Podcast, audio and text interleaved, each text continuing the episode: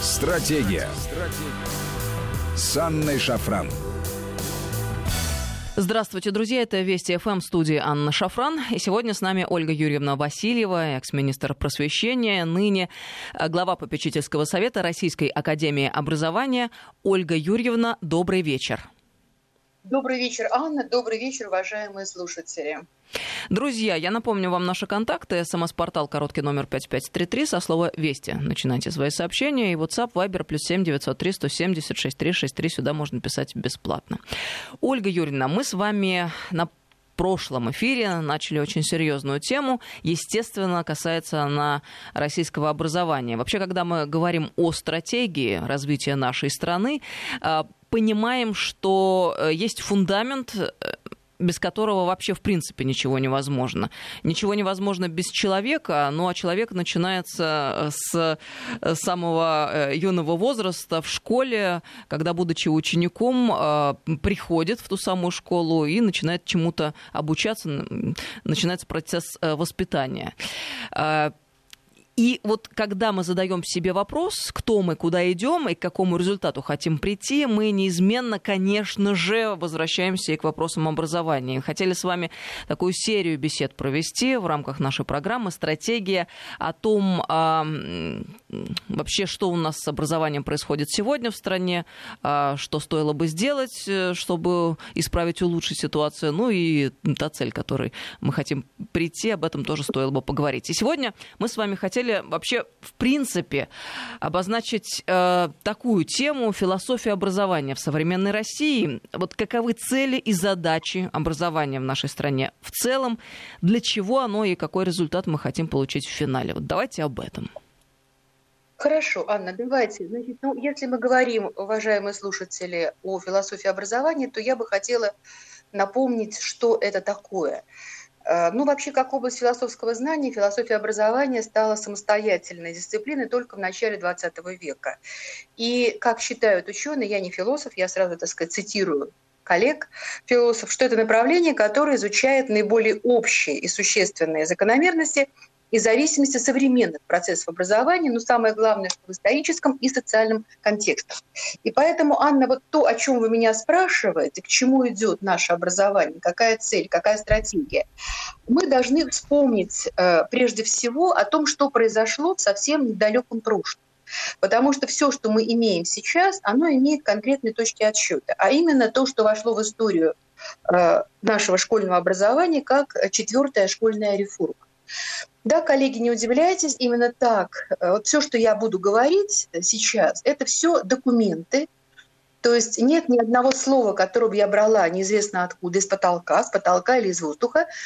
И представьте себе, что каждая реформа школы, а в нашей стране историки образования называли три реформы 1804, 1864, 1918 и начало так называемой четвертой реформы. Почему так называемой? Потому что ее отголоски мы будем, э, имеем сейчас и будем иметь еще одно десятилетие. Так вот, она началась в 1985 году. Вообще реформа школы меняет облик, меняет цели, меняет ценности, меняет содержание образования, меняет весь внутренний строй образовательной системы. Это самое главное, то есть на что она направлена.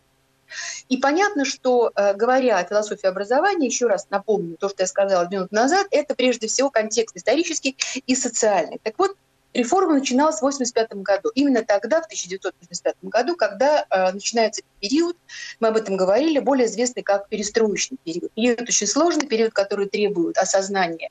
Но важно то, что это напрямую было связано со школой. Вообще, знаете, великие говорили неоднократно, что школа и общество неотделимы, потому что общество всегда живет и развивается так, как учится, и учится так, как оно хотело бы жить. Так вот, что произошло в далеком сейчас, уже в 85 году.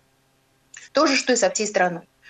Значит, нужно было в очень короткий срок забыть все тоталитарное прошлое, которое действительно, так сказать, мешало развиваться, как считали тогда очень многие. Нужно было забыть все, что было связано с эпохой социалистического строительства нужно было в кратчайшие сроки что-то придумать. Нам придумали, конечно, и помогали придумывать э, люди, сидящие за океаном. Это не пустые слова, потому что большая часть того, о чем буду говорить, она делалась непосредственно с участием наших заокеанских коллег, в частности, фонда Сороса, о котором речь пойдет чуть позже. Сразу хочу сказать, что люди, которые пришли к власти, в том числе Министерство образования, они пришли на очень многие вещи, уже сделанные ранее.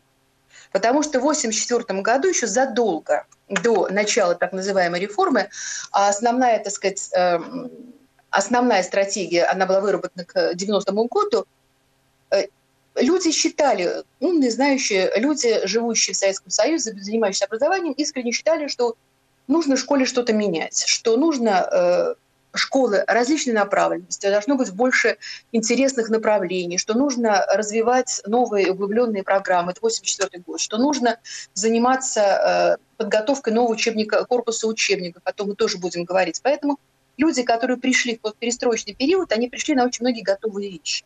Мы знаем прекрасно, мы это пережили, особенно э, более старшее поколение, что 88-й, 87-й год – огромное общественное движение.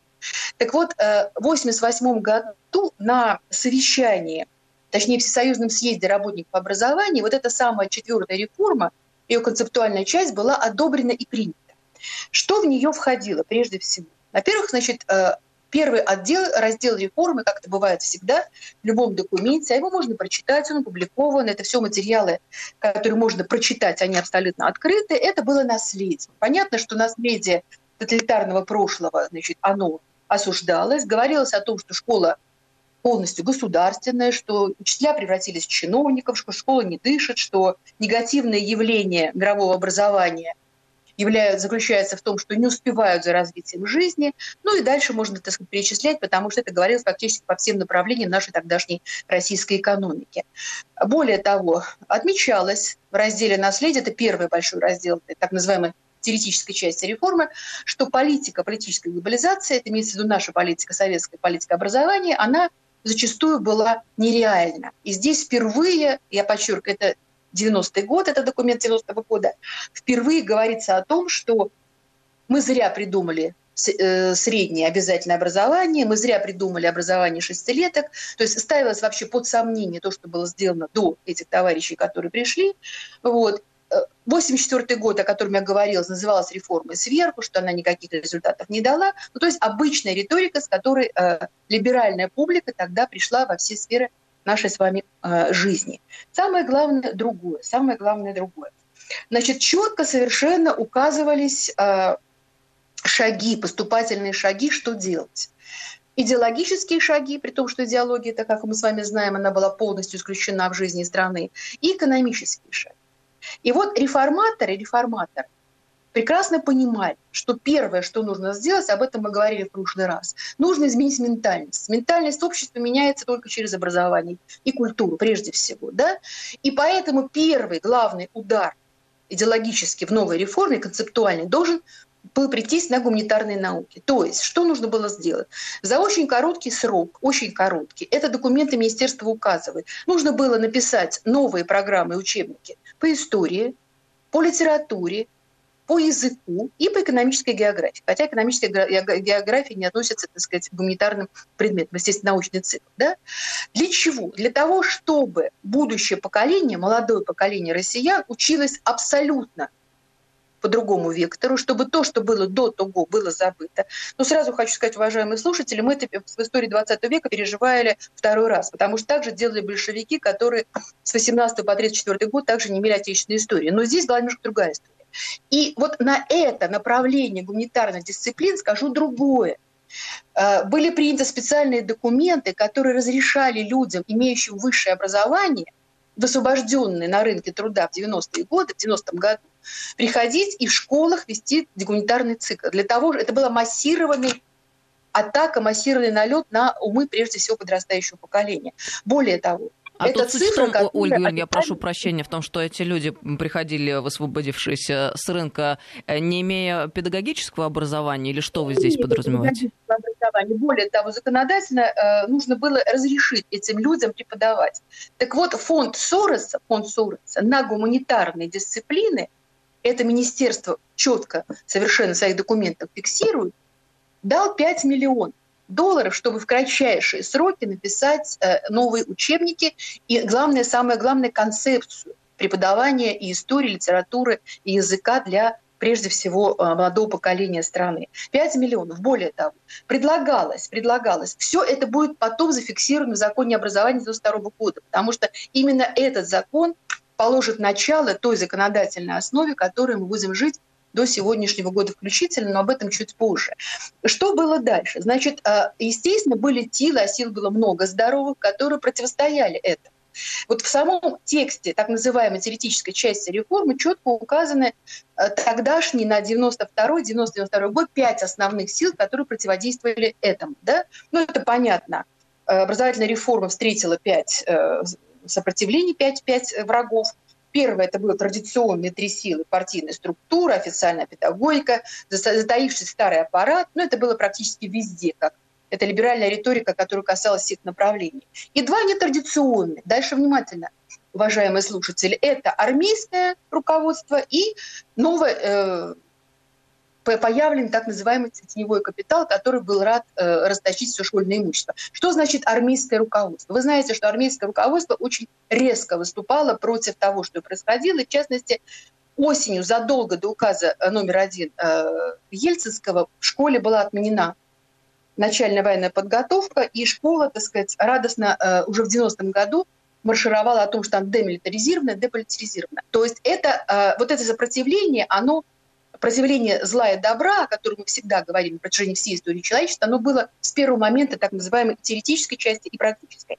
Реформа предполагала экономическую основу для своего проведения. Значит, э, что, в идее, что вообще было в идее? Идея развития. Но вот знаете, уважаемые коллеги и те учителя, которые меня слышат, в чем эта идея развития была странное. Но тогда время было тяжелое, мы об этом тоже говорили, что немногие задумались о том, что происходит. Самое интересное, что советская школа имела прекрасную систему Занкова. И педагоги, которые меня слышат, они знают, что это за система развивающего обучения. Эта система была э, э, сама по себе очень э, правильная. Сейчас во многих школах она возвращается преподаванию по системе Занкова, потому что она была направлена на обучение и развивающее обучение всех детей.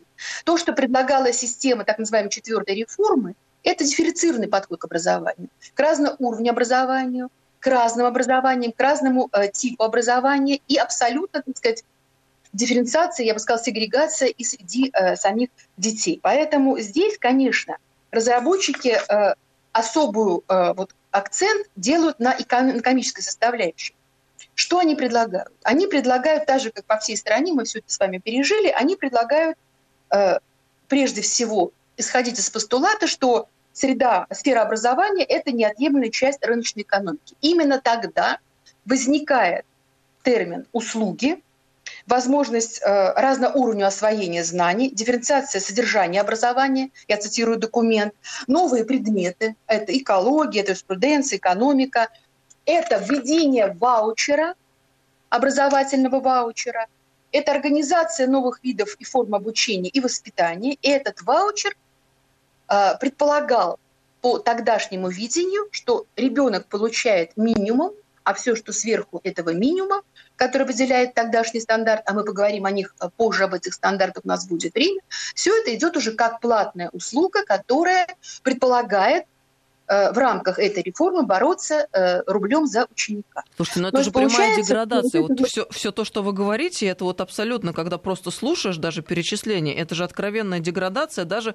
в чистом вот выражении, когда просто вот смотришь на эти слова и фразы. Я вот, я понимаю, что это наивный вопрос, да, сейчас, и что это э, эмоции, но тем не менее, вот те люди, которые документы эти писали, вот такими вот словами закрепляя планы, ну это же вот надо быть каким-то диверсантом, я не знаю, предателем страны для того, чтобы так действовать? Это, это, это было повсеместно практически во всех сферах нашей жизни, но дело в том, что образование этих людей интересовало больше всего. Почему? Потому что я с этого начала, Анна. Через образование меняется менталитет, меняется. Меняется сознание, меняется код тот самый культурный, тот самый э, ценностный код, о котором мы все время говорим. Потому что главное, я еще раз делаю акцент, гуманитарная сфера. То есть высвободить людей с высшим образованием, неважно какой специальности, запустить их в школы.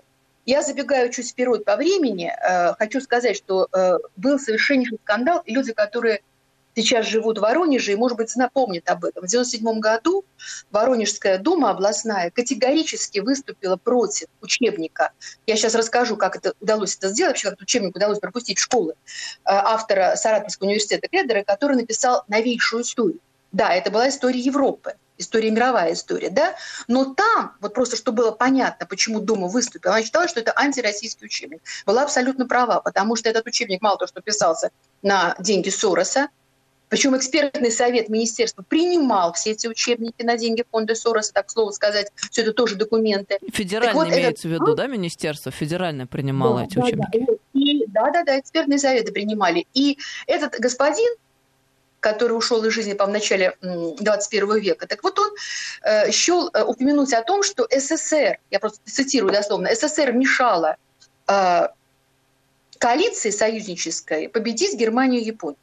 Это вот один из перлов, который там был, чтобы было понятно. И вот областная дума Воронежская в 1997 году выступает против того, чтобы этот учебник вообще был в школе.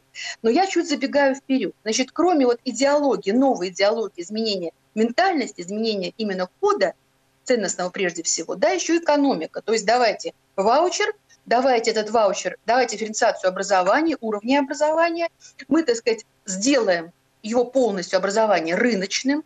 Я скажу другое, даже министерство создает инвестиционный фонд, который был при Министерстве образования, то есть это фонд, который тоже был направлен, так сказать, на поддержку определенных проектов, совершенно конкретных определенных проектов. И вот эта вот новая экономическая модель ваучера, она должна была заработать и, так сказать, внедрить новую финансовую нормативную базу для обучения наших детей. Именно тогда Потому что коллеги часто меня спрашивают, когда все это случилось. И именно тогда, 90-92 год, возникает идея, причем, как всегда, мы впереди планеты всей, это укрупнение школ.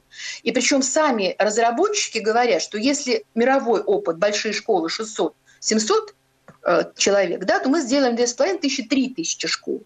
Для того, чтобы было легче, так сказать, управлять, сделаем горизонтальные школы. То есть начало-то средняя, старшая школа будет отдельно юрлица, чтобы поколения не пересекались. Потому что очень важно, мы же знаем прекрасно, что передача от старшего к младшему, да, это очень действенная передача любых, так сказать, особенно ценностная передача. Здесь горизонтальное управление идет, никого не видим. То есть вот этот вот момент с, нормативом единым государственным финансирования, с этим ваучером, с этим э, налоговой льготы для спонсоров. Более того, предлагается 5% обложить издательство, чтобы за короткий срок напечатать 500 учебников. Сразу скажу, хочу сказать, что это не их идея. Эта идея по поводу новых э, качественных учебников возникает ранее, в 1984 году. В 1984 году мы имели 121 111 учебников, 124 учебных книги. Сейчас предполагалось э, сделать их 500, но самое главное – новых. Еще раз делаю акцент – идеологически новых. Понимаете, уже в 1997 году у нас практически было по каждому предмету 3-4 э, линейки учебников. Когда принимается закон образования 92 года, э, это 10 июля, там провозглашается то, о чем мы с вами постоянно говорим. Ну, свобода и плюрализм, да, и то есть теперь не обязательно ни грифы министерские на учебниках. То есть плюрализм мнений, прежде всего, это история. Более того, к 1997 году плюрализм достиг такого, так сказать, размаха, особенно по истории, что было принято очень мудрое решение, потому что пришло другое руководство в 1997 году министерство, отменить вступительный экзамен по истории вуза, потому что не знали, что принимать.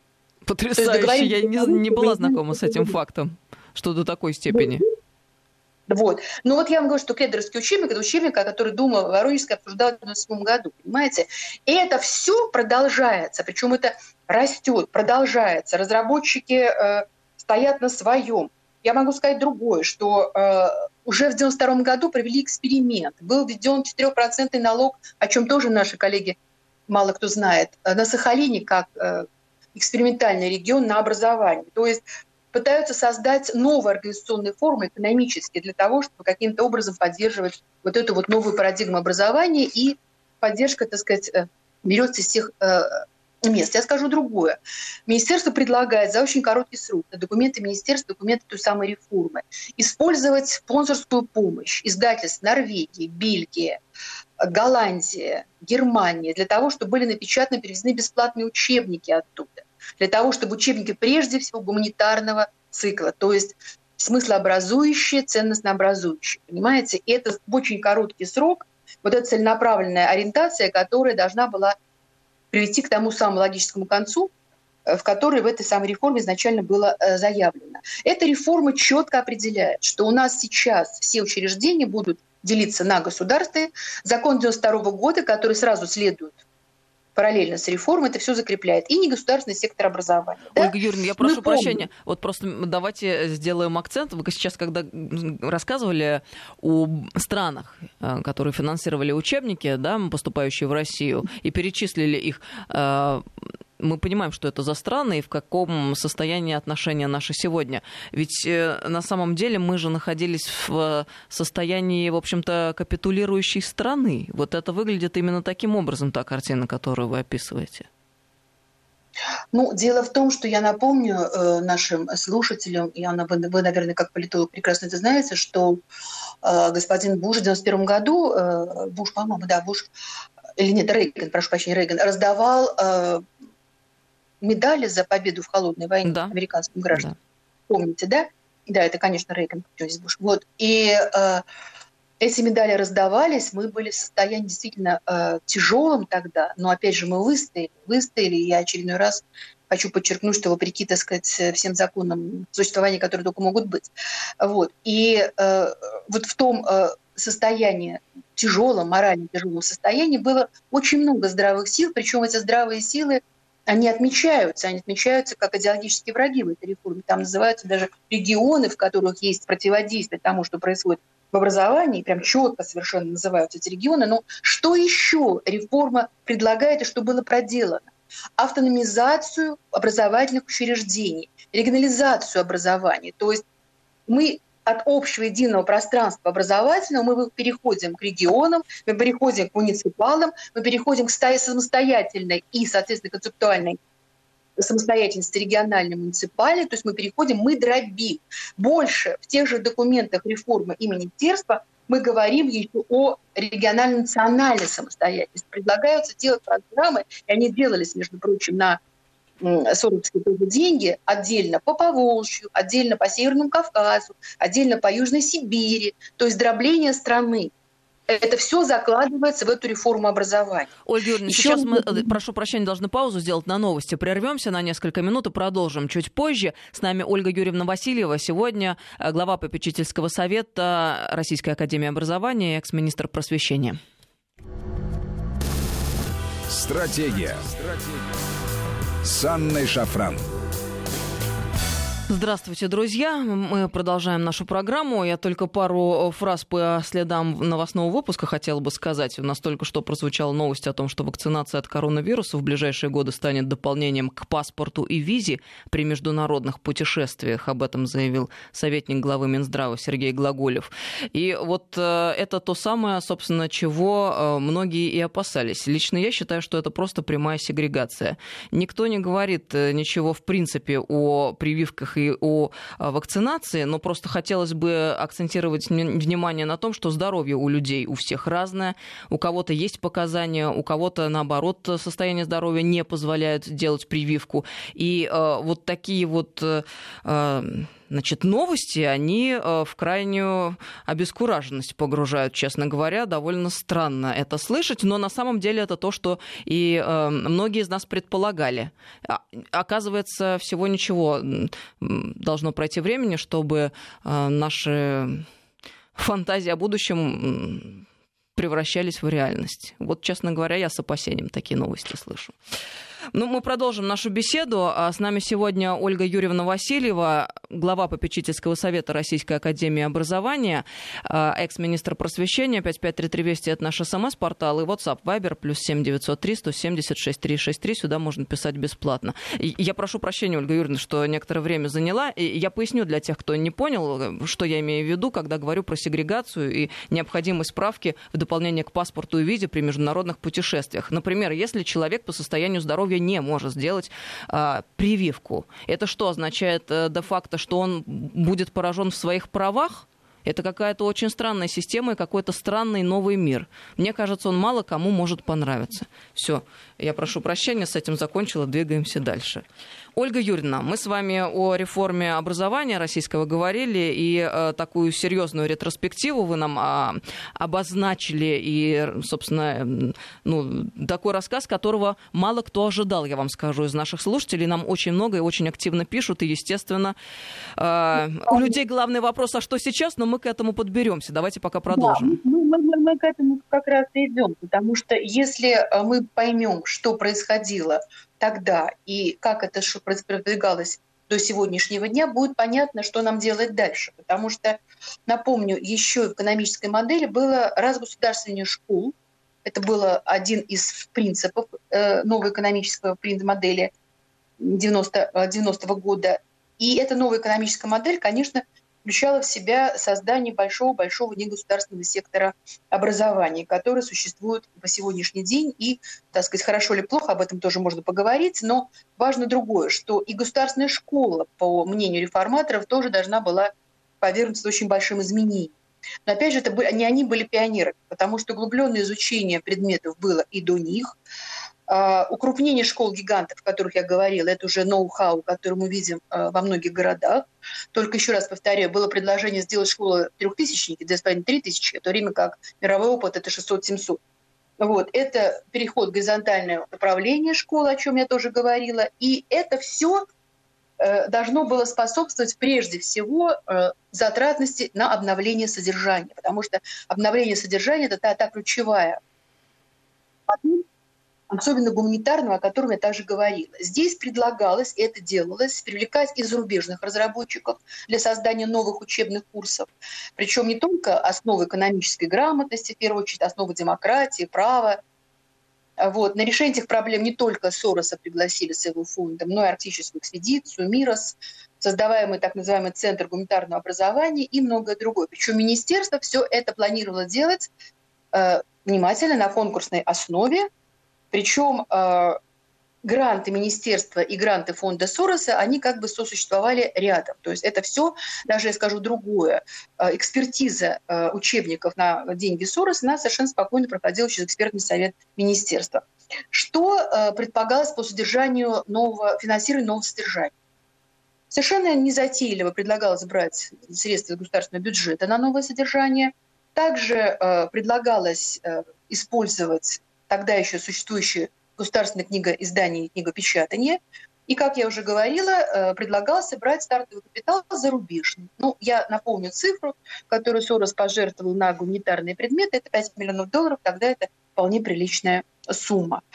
Сразу хочу сказать, что э, вместе с новыми э, идеями пришли и новые технологии, потому что в первый же год, в 1991 году, практически было закуплено чуть выше, чуть больше тысячи типографий, малых типографий, представьте себе, что вот эти так называемые инновационные, все эти предметы, это все шло все под знаком инноваций. Да? Вот эти инновационные э, листы, они печатались просто непосредственно в образовательных учреждениях для того, чтобы как можно скорее заменить то самое содержание, отказавшись от всего прежнего. Причем реформаторы просто пишут о том, что сразу заменим устаревшие политизированные курсы истории, создадим новый курс, я цитирую, отечественной истории – истории России, те общие строи, которые будут построены на цивилизационных логических подходах. Это вот то, с чего это все начиналось. Создадим новые граждановедения курсы школьникам о праве, право, права человека и так далее, и так далее, и так далее. Это все, это все э, предполагало изменение курса литературы, потому что если филологи, которые меня слышат, которые работали в то время, учителя в те годы, они помнят, какими учебниками были э, за, просто, не знаю, заполнены наши школы, и как тяжело было прорваться через то содержание, которое в этих учебниках было прописано. И вот это все, это все входило именно в основную составляющую обновленного содержания. Но эта идея, эта концепция, эта программа требовала закрепления, потому что правового закрепления. Одно дело написать всю эту программу с 85 -го года, четвертая реформа, да, там в 88 году ее утвердить, в 91 году еще раз на съезде народников образования, э, сотрудников, прошу прощения, педагогов еще раз ее, так сказать, закрепить, нужно было законодательную базу. И выходит вот тот самый замечательный закон о образовании, 92 года, который провозглашает образование приоритетной областью, и дальше нам четко совершенно говорит о том, что это гуманистический характер, приоритет общечеловеческих ценностей, свободного развития личности. А дальше я просто процитирую статью вторую, она мне очень нравится, она такая, знаете, незатейливая, но сама за себя все говорит. Воспитание гражданственности, запятая, трудолюбие, уважение к правам свободам человека, любви к окружающей природе, запятая, родине, семье. Это вот именно в такой последовательности звучит статья вторая, которая провозглашает принципы российского нового российского образования. Общедоступность, адаптивность, образование к уровням и особенностям развития, светский характер, свобода, плюрализм. И вот этот плюрализм, он фактически попадает и съедает все то, что было сделано до этого. Демографический характер образования, управления, организации образования, ровно все то, о чем я вам говорила. И тогда впервые, впервые в статье 7 появляется федеральный государственный образовательный стандарт, о котором будет очень много сломано копий и тогда, и в последующие, и в прошлые годы, в частности, уже в мою бытность министром, и вот тогда устанавливаются федеральные государственные образовательные стандарты. Но в 1992 году эти стандарты еще представляли собой совокупность э, требований, которые были обязательны при реализации основных программ начального, общего, среднего и старшего образования – начально-профессионального. И тогда же, тогда же, потому что часто задают вопросы, когда все это случилось, такие крупные вузы, как Московский государственный университет, Санкт-Петербургский, это все тоже статьи 7, Федеральный университет и Национальный исследовательский, кому был такой титул присвоен, они получили право определять сами свои стандарты, но список этих учебных заведений, он в 1992 году уже определялся э, указом президента. Эти вузы имеют это право, как вы знаете, по сегодняшний день. Но э, тогда, в 1992 году, почему я говорю тогда, потому что пройдет 10 лет, и в законе 2002 года произойдут очень качественные изменения. Не только в статье 7 по стандартам, но и по ряду других статей. Что еще важно? Вот в этом законе образования воспитание человека, духовно-нравственной личности еще было продекларировано. Вот пройдет 10 лет, только услышите меня, Анна, да, эта статья полностью уйдет. То есть уже в 2002 году в этого текста о личности духовно, воспитанной на духовно-нравственных ценностях, вы уже не, не прочтете нигде в 2002 году. Так вот, возвращаясь к 1992 году, а, тогда еще в ГОС продекларированный должен был включать в себя структуру образовательных программ. Вот. И здесь очень важно, э, в 1992 году а, закон устанавливал, что структура стандарта такая, что он обязательно имеет основную обязательную часть и часть, которая формирует участник образовательного процесса, то есть сама школа. Вот есть обязательная часть, которая, за которую отвечает государство, еще отвечает, и при том, что идет яркий процесс разгосударственной школы, и вот участник процесса образовательного. Пройдет 10 лет, и там будет четко прописано, что есть государственный компонент, есть общий федеральный компонент, и есть региональный компонент. То есть вот это вот разгосударствование, разделение, э, вот это растаскивание образовательного пространства, оно будет продолжаться на протяжении 10 лет, пока, так сказать, страна не стряхнется и не начнет что-то думать. Но ну, мы понимаем, сразу там, где начинается а, региональный компонент, а, сразу же наверняка набегает огромное количество НКО с иностранным финансированием, разные фонды, и Соросы в частности. Анна, этот закон позволял, и этот закон 2002 года позволял негосударственному сектору быть учредителями и коммерческим иностранным организациям, частным лицам, фондам. То есть эти люди пришли совершенно свободно. Они пришли согласно закону сюда и могли организовывать э, образовательные учреждения, ради бога. Закон Ольга это дозволял.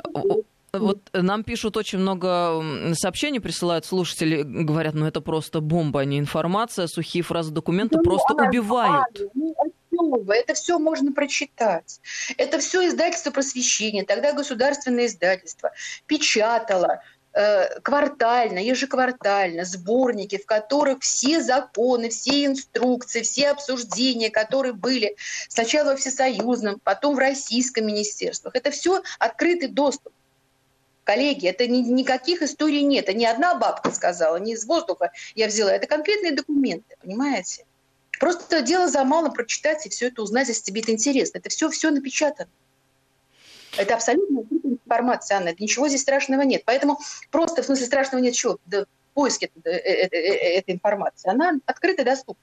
Я про другое говорю, что мы сейчас, сейчас вот, должны знать предыдущие 35 лет. Почему? Для того, чтобы знать, что делать дальше. Потому что сейчас ситуация меняется кардинально. И как бы меня не, не, не уговаривали, что это не так, я все равно буду настаивать, что ситуация меняется. Потому что когда вот мы пережили такой тяжелый период, понимаете, когда меняется отношение к школе, когда меняется отношение к содержанию, когда меняется отношение к учителю, о чем мы будем говорить, когда меняется отношение к учебнику.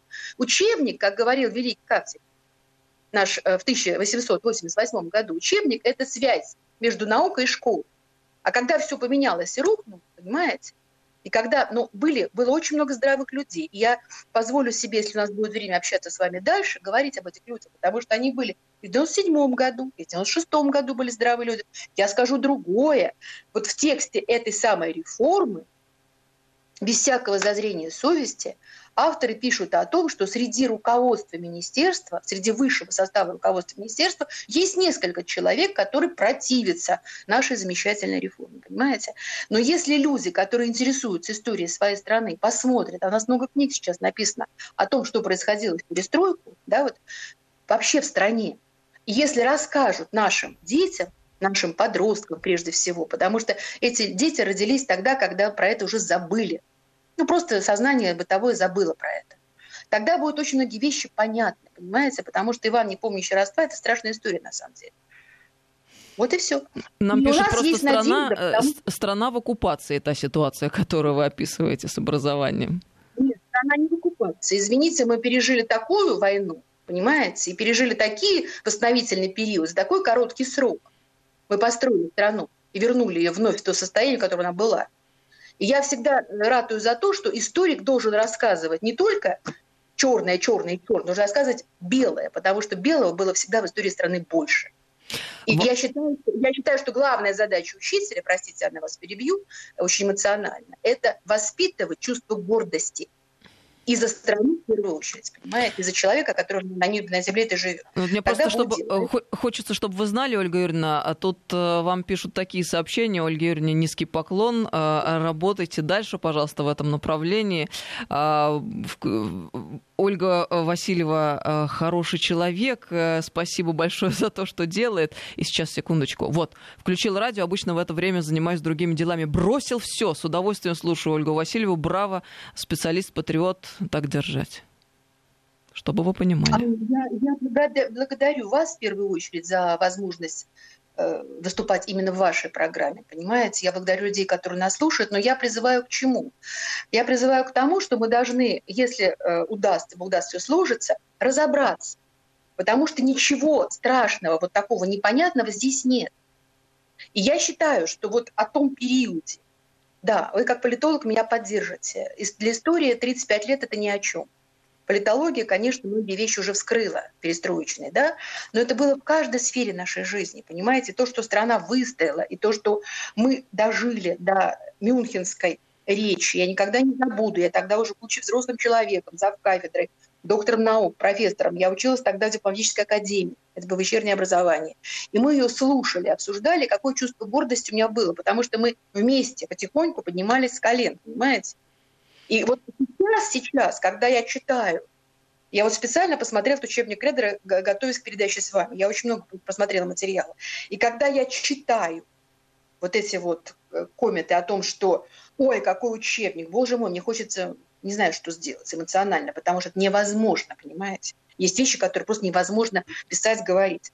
Я скажу другое. Вот, э, допустим, в 97 году обсуждая этот учебник, один заместитель, фамилию не буду называть, тогдашний министр образования, очень уважаемый человек, он говорил про этот самый учебник новейшей истории, и он говорил, что, знаете, вот он прошел экспертный совет, но у фонда Сороса, внимательно, есть обязательное условие каждый учебник должен быть абсолютно толерантен. Терпеть не могу это слово, потому что если зрители, слушатели знают, основной перевод этого слова – терпимость э, к лекарству, да? а потом все остальное. Так вот, вот этот учебник должен быть толерантен, там должно быть никакого вообще отношения к всему происходящему. Вот этот учебник э, Кридера, он превзошел все ожидания, и я читаю, вот сегодняшним днем я читаю специально комментарии И некоторые сказать, э, товарищи описывают, какой замечательный учебник. Ты возьми другой. У нас потрясающее количество книг, у нас потрясающее количество монографий, которые написаны доступным языком про историю Европы, про историю Второй мировой, про вообще самое большое, чтобы знали слушатели, количество книг исторических написано по истории Второй мировой войны. Это чтобы было понятно. Понимаете? И наша роль, наша, наша история. Вот опять же по поводу фальсификации истории. Да? Вместо того, чтобы учителя истории в этом году 75-летия, даже на дистанции, неважно, поговорили о том, что реально происходило, когда, я прошу прощения, союзники так не удосужились говорить об участии СССР э, в коалиции союзнической, да? Но это невозможно. Почему, допустим, в американском гражданском патриотизме поднятие флага и отношение к флагу это возможно, это идеология флага, а у нас невозможно провести открытый урок. Это нужно было делать повсеместно, понимаете? Но это мое мнение, пока как бы, оно может быть на сегодняшний день уже частное. Анна? Да, э, Ольга Юрьевна, э, я просто потрясена. Э, отклик просто колоссальный на сегодняшнюю программу. Пишут разное. Вот, например, я работала в образовании с 83 -го года. Развал образования 90-х тоже застала. Все, о чем говорит Ольга Юрьевна, мне очень знакомо. Именно в это время было разрушено среднее специальное образование, к слову, поэтому у нас сейчас да, не да. найти отраслевых специалистов-технарей. А мои дети в это время учились в школе. От ужаса, который выдавал мой сын после уроков истории, шевелились волосы. Мои дети тоже учились в школе в этот момент, и я вам говорила, что я, ну, я историк, поэтому с историей можно было поговорить по истории, а я помню очень хорошо, как я читала учебник химии переводя его на русский язык. Мне это было очень трудно делать, но дело не в этом, дело в другом. Дело в том, что меня сейчас половина слушателей будут упрекать э, в каком-нибудь, э, я не знаю, там, как, в каком патриотизме можно упрекать, хотя я считаю, что нет ничего более высокого, чем чувство сопричастности с теми людьми и с той страной, в которой ты живешь, понимаете? Ради чего все это? это у нас ради чего? Малая родина, большая родина, твое отношение к этой части земли, к этим людям, которые живут рядом с тобой. Поэтому это не красное словцо. Я прожила достаточно большую жизнь, она разная была, чтобы говорить такие вещи. Просто я считаю, что вот на сегодняшний день, на сегодняшний день у нас есть все основания, зная свое прошлое, через призму философии образования, начинаю смеяться, потому что я не философ, мне сложно таких говорить определениями, все-таки понять, что нам делать.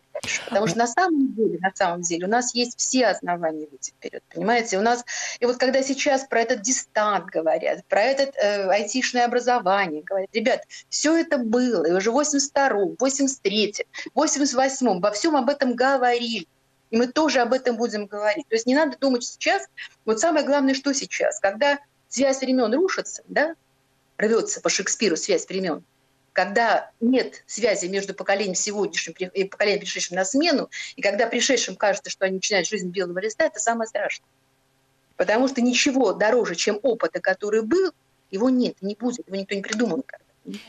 Ну вот вы только что обозначили вопрос, который нам и слушатели присылают. Чтобы понять, что делать дальше, это я цитирую сообщение, нужно осознать, к какому результату в итоге в образовании мы стремимся.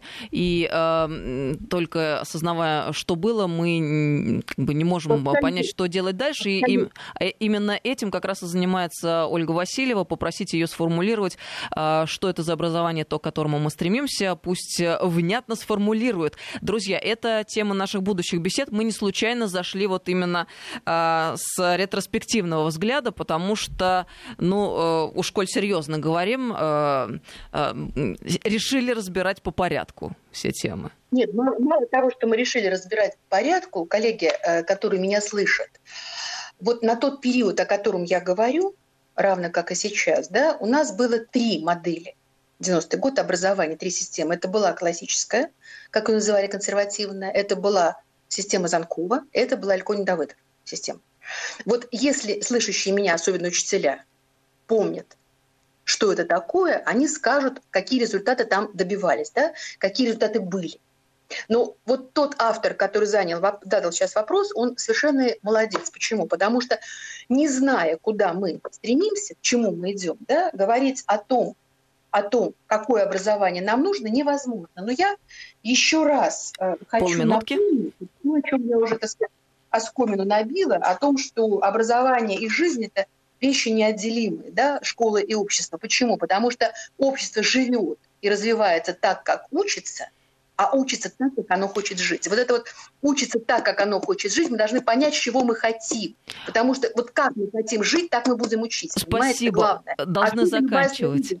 Э, Ольга Юрьевна, тут очень много вопросов. Еще спрашивают из Флориды, где можно найти ресурсы по истории. Из-за границы много пишут. Э, эти вопросы мы будем разбирать в дальнейших наших эфирах. Ольга Юрьевна Васильева была с нами сегодня в программе, глава попечительского совета Российской Академии Образования. Спасибо вам большое, Ольга Юрьевна. Всем доброго вечера, друзья.